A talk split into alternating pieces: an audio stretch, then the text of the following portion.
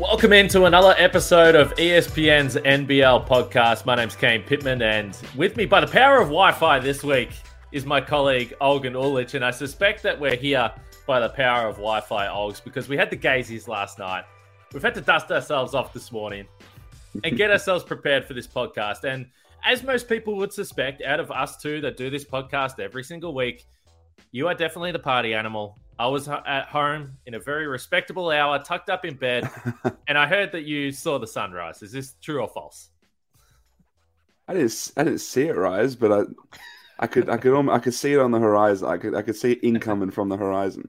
Um, no, I don't go. I'm. I don't go too hard. I'm okay. I haven't had much sleep. I'll say. Like I'll say that much. But like I didn't go too hard. There were. There were people who did go quite hard. Um, it was legitimately a very enjoyable night. Like from the in the hall, like where the big ceremony was, to just mingling with the entire NBL community. It, it's cool to have everyone in one space. We don't get that too often. No, it was awesome. And that was the first time that I'd been to a ceremony like that. I know they've done it in the pre COVID days, but uh, to your point, I loved it. I said this to you. I, I'm not trying to be an annoying journo trying to talk to all these players or interrupt conversations, but I thought it was so cool because you see, I mean, so many of these guys are friends, whether it's coaches and players, and they don't really often get a chance like this to hang out. So it was an awesome night. Uh, Xavier Cooks MVP, as you know, uh, me and you both, you know, predicted, or we thought that's who we would have gone with. Andrew Gaze's speech was one of the uh, great highlights of the night. Absolutely hilarious stuff. But we will quickly go through the awards a little bit here. There was also some news that you broke at ESPN.com.au this morning. The Brisbane Bullets have a head coach, so we're going to get to that a little bit later as well. And we'll talk about these play in games starting on Thursday night. We'll be in the building for the Phoenix and the Perth Wildcats, so we're going to get into that. And obviously, Cairns Taipans, Tasmania Jack Jumpers as well. So there's plenty to get through. And of course, if you need any news, go to espn.com.au. You can catch Olgun's story about the Brisbane Bullets. You can catch his story about Xavier Cooks winning MVP.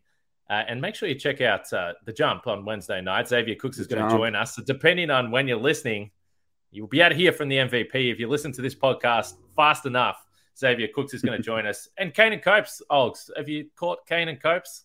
Can you believe I've got a. TV show with my name on it? Is it any good? Are we about to get fired? No, you're not. No, the guests are cool. Mark Jones was cool. Josiah Johnson was cool. You Hmm.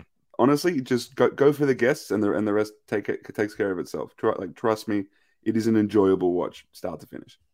Love it. We've plugged everything we need to plug. So, awards night, though, if we just get to the names, I was watching Xavier Cooks walk up to the stage, and this was again one of those awards that we both said, look, if Bryce Cotton wins it, awesome. If Mitch Creek wins it, it's going to be awesome.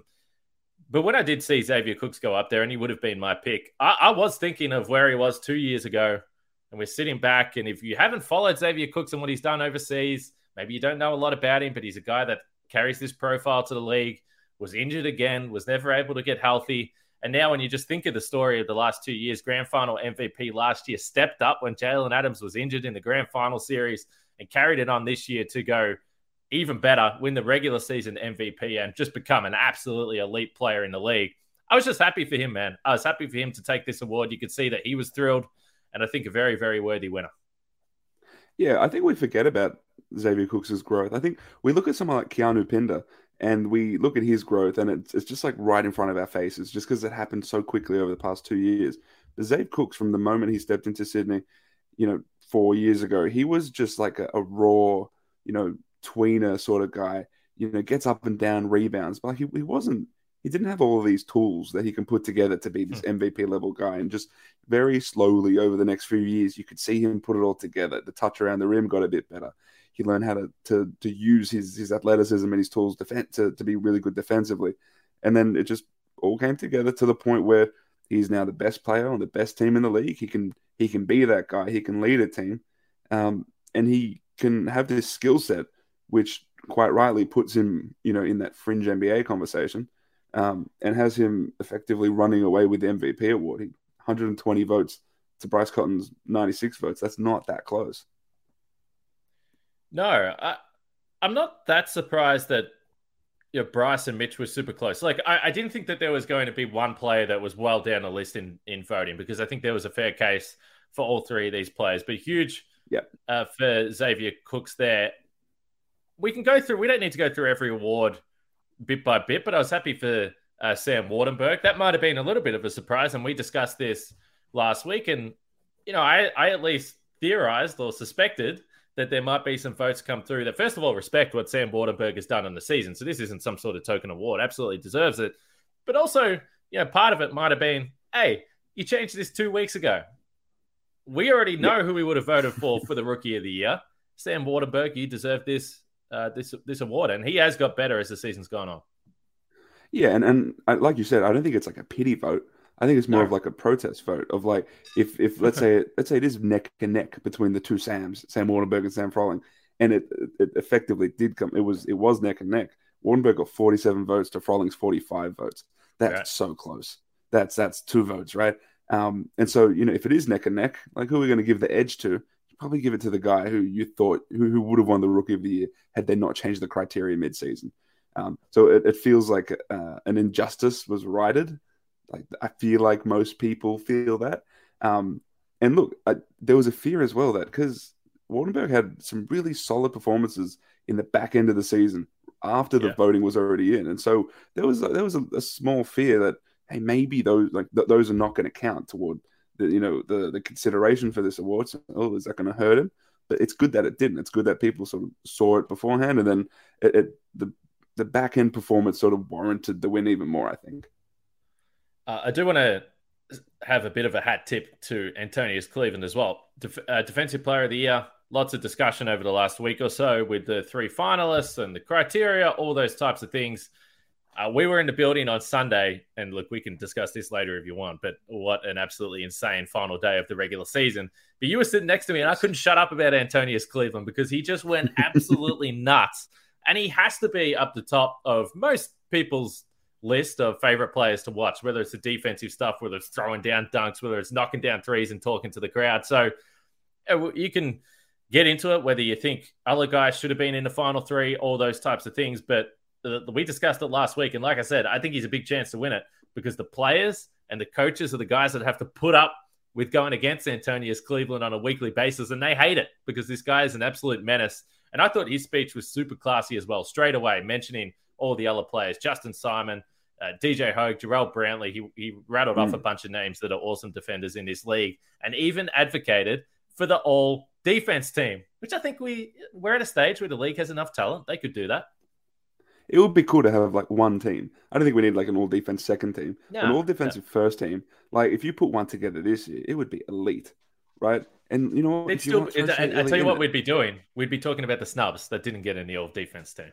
We absolutely would. We absolutely would. One thing though, I was told last night when things got a bit rowdier after the awards that Antonius Cleveland dropped his award and it shattered everywhere. So, ah, so So the NBL, if you're listening, and I know you're listening, if you can get if you can get Antonius Cleveland a secondary or just like a replacement award, um, I think he would appreciate that because I think he dropped his award and I think it's in a million pieces right now, just in the lobby of the Crown, I assume. What else was on your mind after leaving this awards night? And again, I don't think there was anything controversial. I, I walked away and basically once the finalists were there, I was going to be happy for everyone. there's a couple other things that stood out. Obviously, monster night for the Cairns Taipans. I mean, they mm. absolutely cleaned up. Yeah, I thought so. I reckon going into it, I think the Breakers had a feeling that they might do like a nice little sweep, right? That they'd mm-hmm. get the that Mody Maor would win over Adam Forde, that Will McDowell White would win most improved over over Keanu Pinder. I think they felt like they'd get a bunch of those and they didn't, so I don't think they're too happy. They also didn't get mm. Jarrell Brantley in any All NBL team, and we can talk yeah, about tough. those snubs. Um, I want to mention two things quickly. Uh, All NBL first team. And I'll ask you, what do you think about Milton Doyle? So what's interesting is that people are saying it's, it's Milton Doyle in there over DJ Hogg, right? But Milton Doyle got more votes than Derrick Walton Jr. did. And I think a lot of us had Derrick Walton Jr. as like our lock for that first team. Um, but DJ Hogg was was in that that second team. And even if Milton Doyle or Derrick Walton Jr. didn't get those votes, it wouldn't have been DJ Hogg. It would have been Barry Brown Jr. So it's it's do we is it these other the people who vote the, the coaches, assistant coaches, captains, are they just putting a ton of stock in points or is it maybe it's just these are the guys who they have to prepare most for because these are guys who is going to be scoring against them the most. Like, is that the way? Do you reckon that's how they're considering this? Because I was surprised to see Milton Doyle get that amount of votes, um, and and DJ Hogg to be, you know, basically the second outside guy on that All second team. Yeah, I was just scrolling through my inbox as you were talking there, trying to find the three by three article that we did, which, by the way, we drop every Wednesday on ESPN.com.au with Peter Hooley as well. And a few weeks ago, we did. Uh, who do you think was All NBA, uh, All NBL first team? Yeah, and I'm pretty sure the team that was. And I, I'm only saying this because I remember that I put Milton Doyle in there. I'm pretty sure I, the team that I picked was the one that, in the end, uh, was named. But I, I, I still was and first of all, I think that Milton Doyle deserves it. Yes. Um, but I was I was curious. Like when I wrote that team down, I kind of was like, this is what I think is cool. I think this is a great team. I think these guys deserve it. Do I think it's actually going to happen? Maybe not. Uh, so I think Doyle, what the, the point of difference he has for this Tasmania team is pretty workmanlike, let's face it. Yeah. And then offensively, what he can do breaking down defenses, scoring, getting any shot he really wants offensively, whether it's from the outside with the step back, dribbling and pulling up in the mid range. We've seen him finish at the basket. I think the overall package, again, when you talk about who's voting for this award, it's pretty hard to defend. And I think teams coming up against Tassie, a lot of the times are like, look, this team plays pretty slow pace.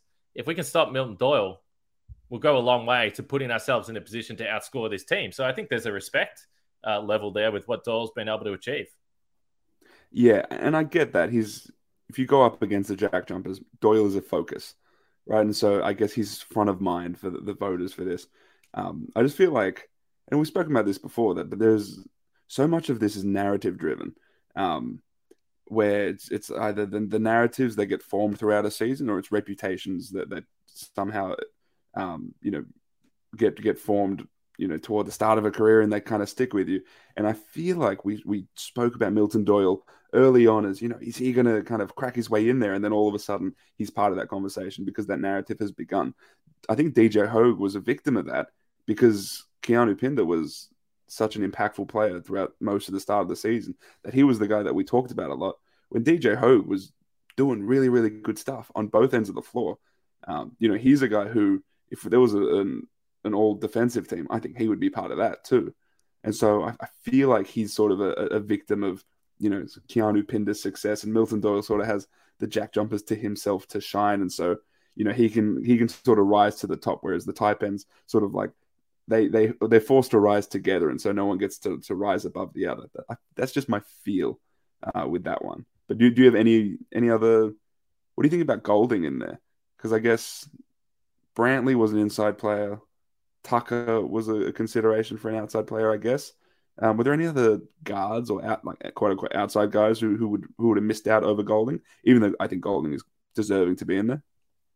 Yeah, I would have had Goulding in there. I think uh, when you look at the importance to the team all season long, even when Melbourne were losing uh, to start the season, nothing's really changed. The only thing that changed later on in the season is that his volume of shots got higher and by the way, his percentage continued to get higher as well. I mean, he he was he had an outstanding season, yeah. even if it was a bit of a roller coaster uh, for Melbourne United. Yeah, I, I didn't really have any takes. Again, I thought that if you're doing these teams, and when we went through the exercise of doing it together, I found it harder to decide among the big men. Like you mentioned, Brantley. Mm. What about Big Sauce Williams? And congratulations for signing a two-year deal and staying in the NBL. We're all very excited for that, not only because of what Sauce Williams does on the court, but for the fact that we can podcast with him, we can get him on our shows, and he is an outstanding personality. He's such good value. Um, he was, yeah, he was, you know, tough to miss out too. It was him. Yep. Brantley was one. Robert Franks, who you know, I don't think he had his best season, but you know, he's sort of yeah. in that conversation. Um, you know, these guys, Antonius Cleveland didn't make an All NBL team either. And so, you know, there were there were a lot of quote unquote snubs. Um, but I feel like it's it's I, I kind of went into the season thinking like I wonder if this this import class it seems like a bit a bit weak, but I, I, I feel like there's a lot of dudes who you know could have snuck in there. I I think it's sneakily deeper than than I initially thought it was. Um, the other awards thing that I think is worth mentioning is uh, Mark Beecroft from the Cairns Taipans won Executive of the Year, um, and uh, Adam Forde won Coach of the Year. I wonder how the Sydney Kings feel about this, um, oh. finishing first in the league. Uh, and I get it; it was the expectation going into the season, but you know, meeting that expectation is very tough to do. Um, they put together a really quality roster, good top tier guys, really good depth. They guard really, really well. They play a really exciting brand of basketball. They're, from what I understand, right around the cap or slightly over it. So they're, they're, they're spending money, you know, relatively responsibly. Um, and, you know, Chase Buford was third in coach of the year and Chris Pongrass didn't win executive, the year, uh, executive of the year. So I wonder uh, what the feelings are like in Sydney. And I imagine if they're feeling a certain way, they will tell us about it. Um, I imagine that they're not too happy with that outcome, considering they sort of swept the league and they were the elite team of the league for practically its entirety. It's interesting because we discussed this on last week's show, and again, I said if I had a final vote, I would have voted for Chase Buford Coach of the Year. Now mm. they were on top of they were on top of the standings from start to finish.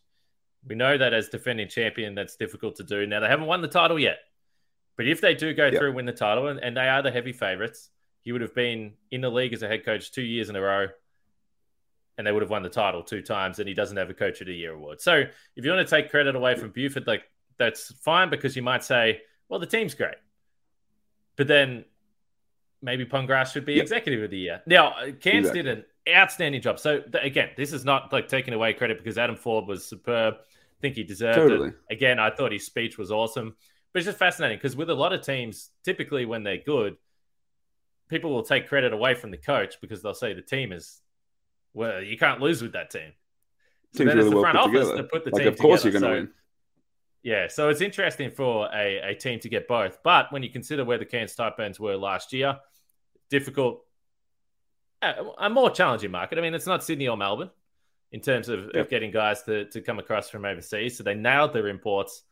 And I think the attitude of this team and the personality of this team starts with Adam Forde and also Tahjere McCall, who signed up for this team again to be back for a second season. So I, I definitely thought it was interesting who won the awards.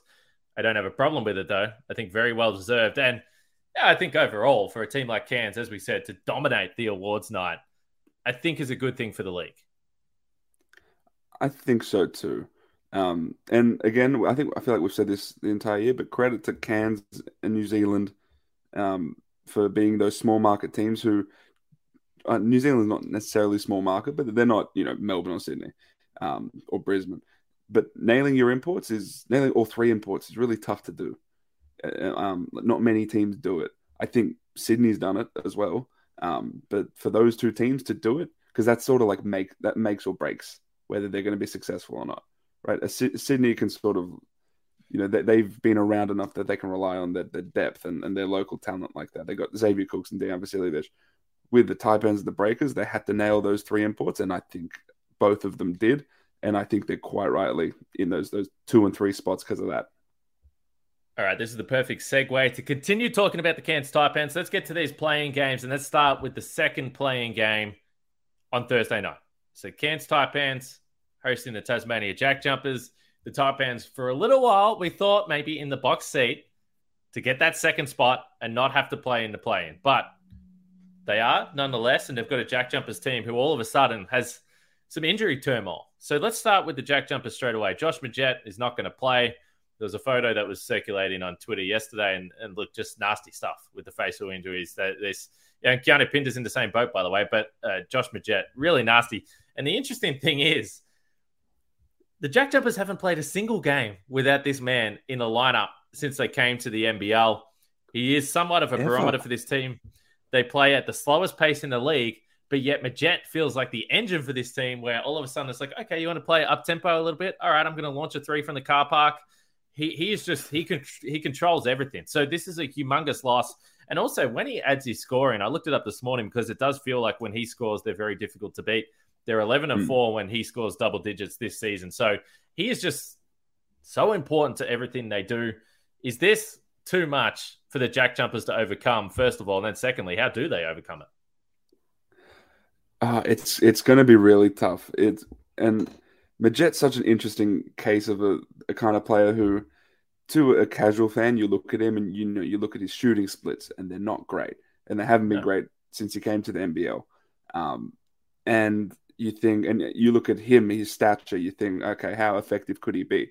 But with a Jack Jumpers team that can have its struggles offensively, he at the very least can, like you said, control the pace of the game. He gets them into their stuff. They look at their best when they're in the flow that they're running. Um, you know, the ball is moving and guys are moving, and he is the main guy who fosters that. Um, he's elite, I think, as a decision maker out of pick and rolls too. Um, and again, it's just his his energy and just like his will. And that's like a weird, like wanky word, but you know, he he kind of brings that urgency. You know, he's got that veteran urgency that you kind of need in these situations, especially in the play in game. You know, he's the perfect guy to have. He he understands the circumstances he's in, and so, you know, I I don't think they have crazy depth at that position. You know, like Jarrad Weeks will probably step in. I guess Sean McDonald can step down, and and I think he can play a bit of point too. Um, but then you know those guys step down. It seems like Clint Steindl's a, a game time ish decision that's what it, that's what they they dropped a press release that sort of insinuated that he'll be reassessed in Kansas. So I guess that's like a game time sort of decision.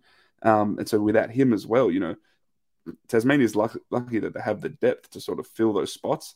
Um, I just don't know if they have the point guard depth to to keep an offense ticking over the course of a 40 minute game against a, a Taipan's defense that has been pretty good throughout the entire season. Really good, really good defense. This Cairns Taipans team. We'll get to some numbers in just a second because even with Keanu Pinder out of the lineup, they've been really, really good. So, what about yep. Isaac White? Now, we were speaking to him last night, and I said this three by three article I've got coming out today. One of the questions we're asking, and I won't give any more spoilers away from this article because you should go and read it. But he said, name an under the radar player to watch in the play in tournament. Now, I wrote Isaac White because of the reason that you talk about weeks probably starts. Uh, there'll be some other guys. And, and also, I think, you know, Scott Roth, shorten the rotation. Just play some guys some more minutes. You can figure it out. Can you cover the loss of Magette? I'm not 100% sure. But I, I do think that Isaac White might see some minutes. And he has been a winning player for this team this season. So he's 11th on the team for total possessions played because his minutes have been a bit sporadic. Sometimes it feels like he's playing 15 to 20 minutes. Other nights doesn't play at all. But when he's been yeah. on, he's been a positive player. He's over 50% from three, really uh, small volume there.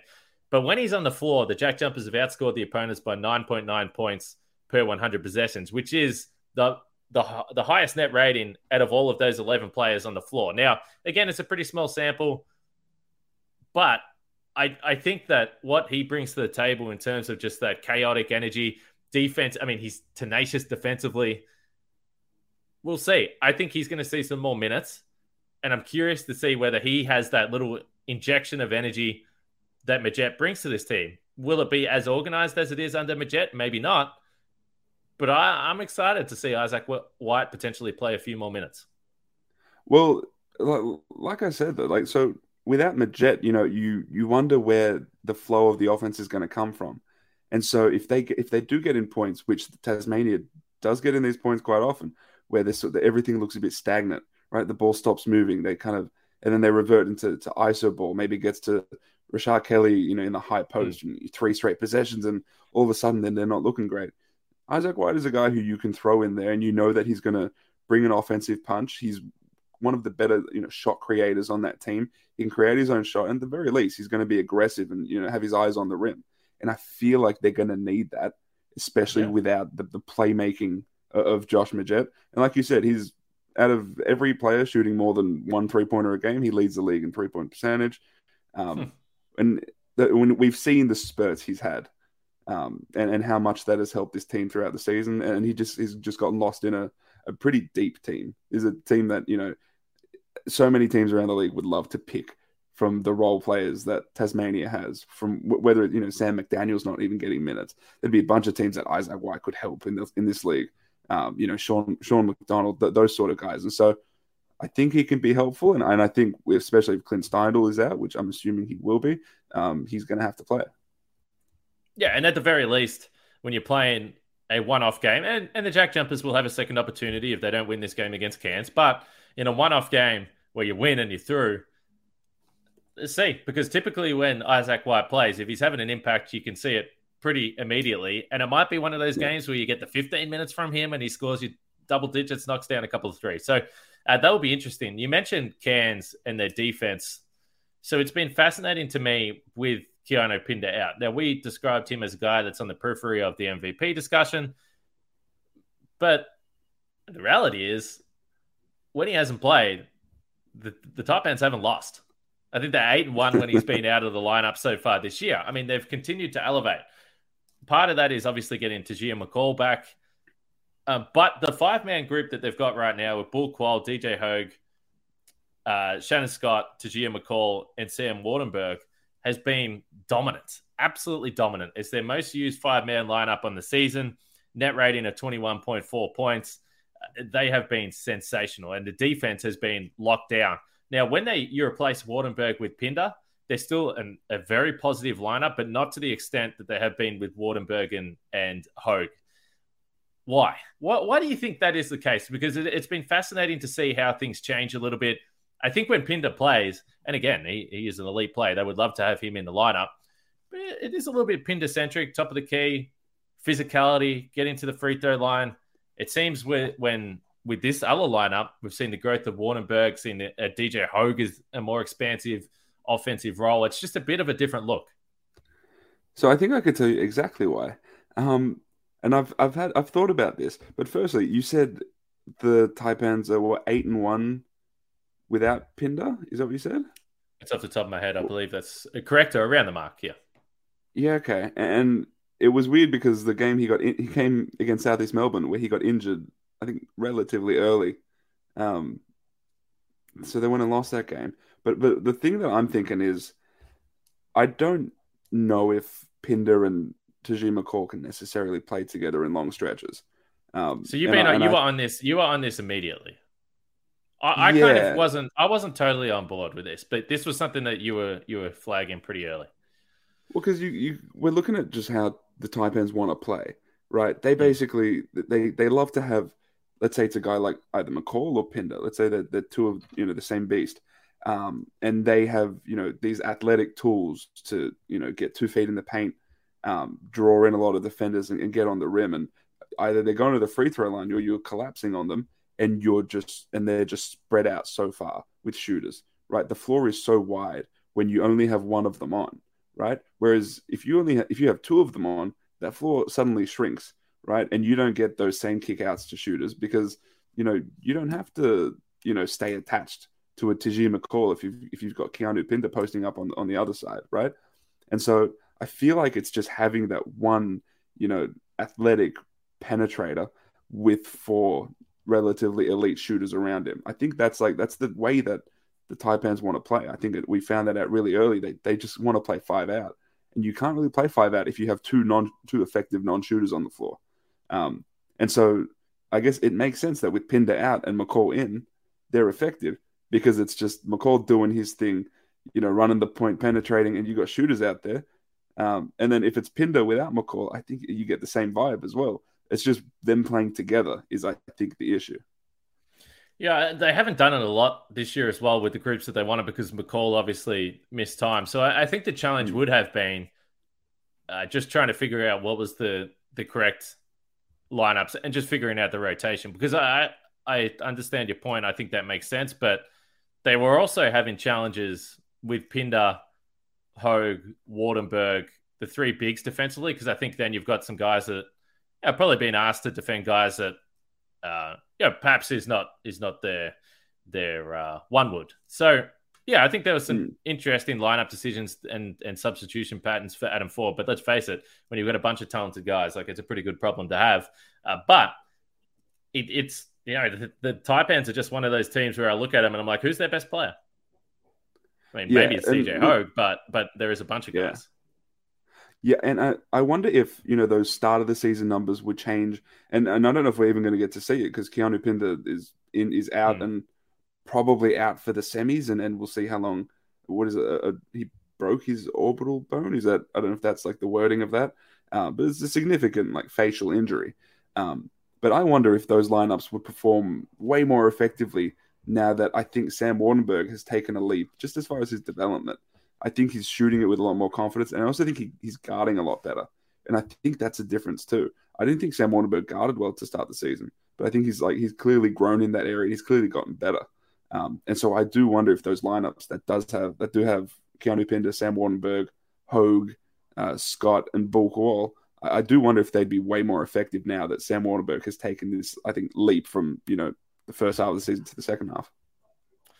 Uh, it's going to be a fascinating game. Of course, the winner of that is going to move on. The loser, that's going to be a Sunday game that they will back it up. So either in Cairns or Tasmania, Sunday afternoon for a chance to move through and play the Sydney Kings. But the winner of the Cairns Taipans and Tasmania, New Zealand is waiting for them.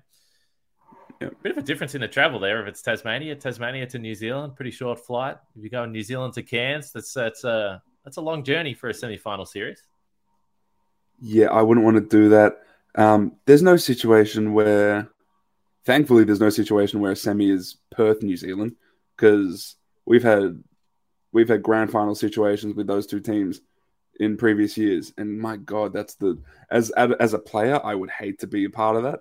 Um, just the travel in that sort of thing, and as a consumer, being, having to watch a a five thirty game one day and then two days later watch a nine thirty game, it's just like absolute hell.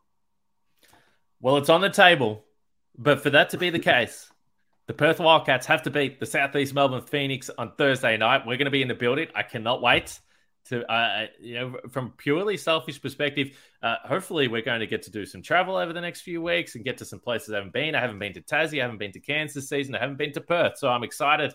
Whoever wins through to hopefully get out and about and see some of these playoff games. But for Thursday night, we don't have to go anywhere because it's at John Cain Arena. We saw these two teams. We were in the building at the State Basketball Center a couple of weeks ago, and the Phoenix destroyed the Perth Wildcats. Offensively, the Wildcats could do nothing to stop this team.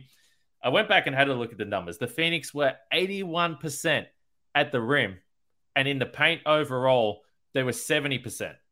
They just could not stop anything. Big source, Alan Williams, 27 points, 14 rebounds, and seven offensive rebounds. I think they had double digit offensive rebounds in the first quarter. This was a physical demolition of the Wildcats. So, can they turn this around? And by the way, the news this morning Ryan Broekhoff is going to play. That is huge because he was outstanding in that game as well. He was their most important player in that game. It was was that the, the 26 point game. I want to say yeah. six three pointers. Like he was elite in that game. Um, look, I just don't, and I, I feel like we've we've been critical of Perth, but I think based on the data, the data says that they're not good defensively, and therefore we make we have opinions based on that. Um, I just I just think Southeast Melbourne is going to be too organized um, offensively. I think, like you said, Alan Williams, Mitch Creek, they're just too effective inside the paint um, especially Alan Williams from a rebounding perspective against a team that's not a good rebounding team. You know, I just think they're just it's just not a good matchup for Perth, in my opinion. Um, I just think I think Southeast Melbourne has the pieces to take advantage of all of Perth's deficiencies. Unfortunately, um, the only the, the opposite part of that is it is a play in game. It is oh. a one-off game, and if and it's the sort of thing that you know sustainability is, is probably good over over the course of a series. But if you just if you just have guys who can light it up and get shots up and hopefully catch fire you know that's made for a play in game. And so it's the sort of thing where who knows right? Bryce cotton went one of 19 the other night. You know that's not going to happen again. Um you know it's just anything can happen when you have you know a bryce cotton and a brady manek and these sorts of guys on your team so, but but if if I had to bet anything on it, you sort of you bet on the team that I think the the matchup favors Southeast Melbourne. It does. They're also at home, but you're exactly right. If this was a five game series, I'd feel more confident about picking the Phoenix, but it's a one off game. And you can talk about the defensive stuff all you want about the Wildcats, and we've certainly done that. But you also have to be scared because they're the best offensive team in the league and they can put up a whole bunch of points. So I hope personally that we're seeing a game that's 110, 105. Shots being knocked down left, right, and center, and it's just an absolute shootout. and we're in the stands cracking up laughing at the standard of basketball we get to see because there's a bunch of stars, two of the MVP finalists in this game as well, in a one off win or go home game. It does not get any better than that. So it's going to be awesome. That one's at 6:30 p.m. So it's an early tip off for the uh, Melbourne fans, but hopefully they can get there from work and there's a big crowd uh, for the Phoenix for a home game. All right, before we wrap this up, Brisbane. So I think you know over the last few weeks there was certainly significant rumblings that the Bullets were looking to not mess around with this coaching hire. And a lot of the names that you, you, reported, a few of the names there, you can get into that. And certainly some of the names I heard, they were all kind of familiar names. They were local guys, guys yeah. that are very familiar with the league. Uh, what was the process for this happening so quickly? I mean, the Bullets, we've spoken about the instability all year. This, at the bare minimum, seems like a decision that has some direction behind it with the idea of entering the off season with some organization around the club? Yeah, so this the decision was that the search the search process was run by Stu Lash, who was recently brought in by the Bullets as a, a senior basketball advisor. That's his title. Um, so he was the one who you know guided this search. Um, the initial names that were being thrown around were Justin Schueller, who eventually got the job, um, Judd Flavell was a guy who they were having conversations with for a good amount of time. Um, Mike Kelly was also part of those initial conversations. Um, eventually, you know, Greg Vanderjagt, he ended the season relatively well. And so when it came down to it, uh, it, it was Kelly, Vanderjagt, and Schueller. Um, I'm told that there was a conversation that the team had with Trevor Gleeson, um, who currently an assistant coach with the Toronto Raptors. Um, I'm told that Gleeson has a desire to return to the NBL. Uh, and so there was a conversation there. I've had, I've been told a few different stories um, about how that conversation went, and so I'm, I'm not comfortable reporting, um, you know, specifics of it. Um, but you know, it, it, it wasn't, it didn't get too deep, it didn't get advanced, and so uh, that conversation ended, and, and, it got to a point where, um, you know, they they liked Justin Schueller as their guy. Melbourne United just got knocked out of the playoffs because of the absurd ending to the regular season, and so um, yeah, Melbourne United is is out, and so they have the opportunity to go and you know lock in their guy as quickly as possible. Um, and you know when we talk about uh, assistant coaches who are you know next up in the the coaching ranks, you know Justin Schueller would have been toward the top of that list. You know, it's him. It's guys like Jacob Chance. Um, you know, these are sort of the next, these are the new Adam Fordes. Like these are the new, you know, Jacob Jackomas's. Like these are the guys who are going to get those next jobs. Um, and Schueller has been around. Um, and I, I, think we shouldn't underestimate that. You know, a, a, lot of guys around the league like him. He's been involved in the Australian under 17 program since 2012. And so you got to think every elite junior player since 2012 has gone through a Justin Schueller team. And so for example, when a guy like Isaac Humphries come through Melbourne United for his first season, and Justin Schueller's been there for, for four or five years, oh, you know, Schueller was a part of the coaching staff that coached Isaac at the Australian under 17 on the Australian under 17 team at the FIBA World Champs back in 2014, right? And so he's had, you know, a, a touch point with most of the local players in the league. And, and there's so much value in that, right? You have a guy who knows the league extremely well. Uh, he's one of Dean's trusted assistants. He's the guy who practically writes up the majority of their scouts. Like he is, I think, a, a really good basketball mind. And if you're going to have a franchise and foster someone, I, I, think he is sort of he's got runs on the board and, and, and, he's sort of worked his way up to the point where he deserves a shot at this. And I, I think if there is a, an if there is a, a, legitimate chance of turning that culture around in, in Brisbane, then I think Schueller is, is a a really solid hire. Well, something to look forward to for Bullets fans anyway, because obviously it was a long season there, and there were a lot of questions about what was going on around the club. So that's a that's a nice signing. Good work to Just Justin, who, as hey. you said, has put in the hard yards. Yeah, stability, exactly right. That's that's. I think that's what the fans want, and as we've said, you know, I mean, they've been packing out that building all season long as well, so they'll be a they'll be mm. excited. They'll be excited for that. Should we wrap it up? Play-in tournament first weekend coming up. I'm uh, thoroughly excited for what we're going to watch. Alex, you do you need to take a nap or something? What, what's going on? Why would I? Why would I need a nap? I'll still recover. Why, why ever would I need a nap? No, look, let's just say that like don't don't don't put me in a room full of of, of like every everyone in our NBL community and not expect me to walk out of it with a scooplet or two. Um, that was quite enjoyable. But yes, thank you to the Crown for a lovely evening. Um, I, I hit the tables for a short amount of time. Uh, mm. It was short because I am now uh, out of pocket. So, uh, but we'll recover. It'll be okay. I'll get. I'll have a nap, and by the time I wake up, it'll be what seven thirty. What, what time is the jump start? Eight thirty tonight. Eight thirty. So I'll have a nap until eight thirty. We'll do that. I might watch LeBron try to break Kareem Abdul-Jabbar's all-time scoring record, and then I'll have a nap. Well, we love it. Well, let's wrap this up. Uh, lots going on. Lots going on in the NBL. And by the time we talk next week, I think we'll flip back to the usual Tuesday schedule. And by the time we do that, there'll be a couple of teams that have bounced. We'll be underway in the semi-final series, and uh, we'll be able to break all that down. It's going to be fun. We'll see. We'll see who makes it through to next week. Olgs, pleasure as always. Next week, let's get together in person. This Wi Fi stuff is cool, but let's hang out next week. Let's do it. Let's get in the studio.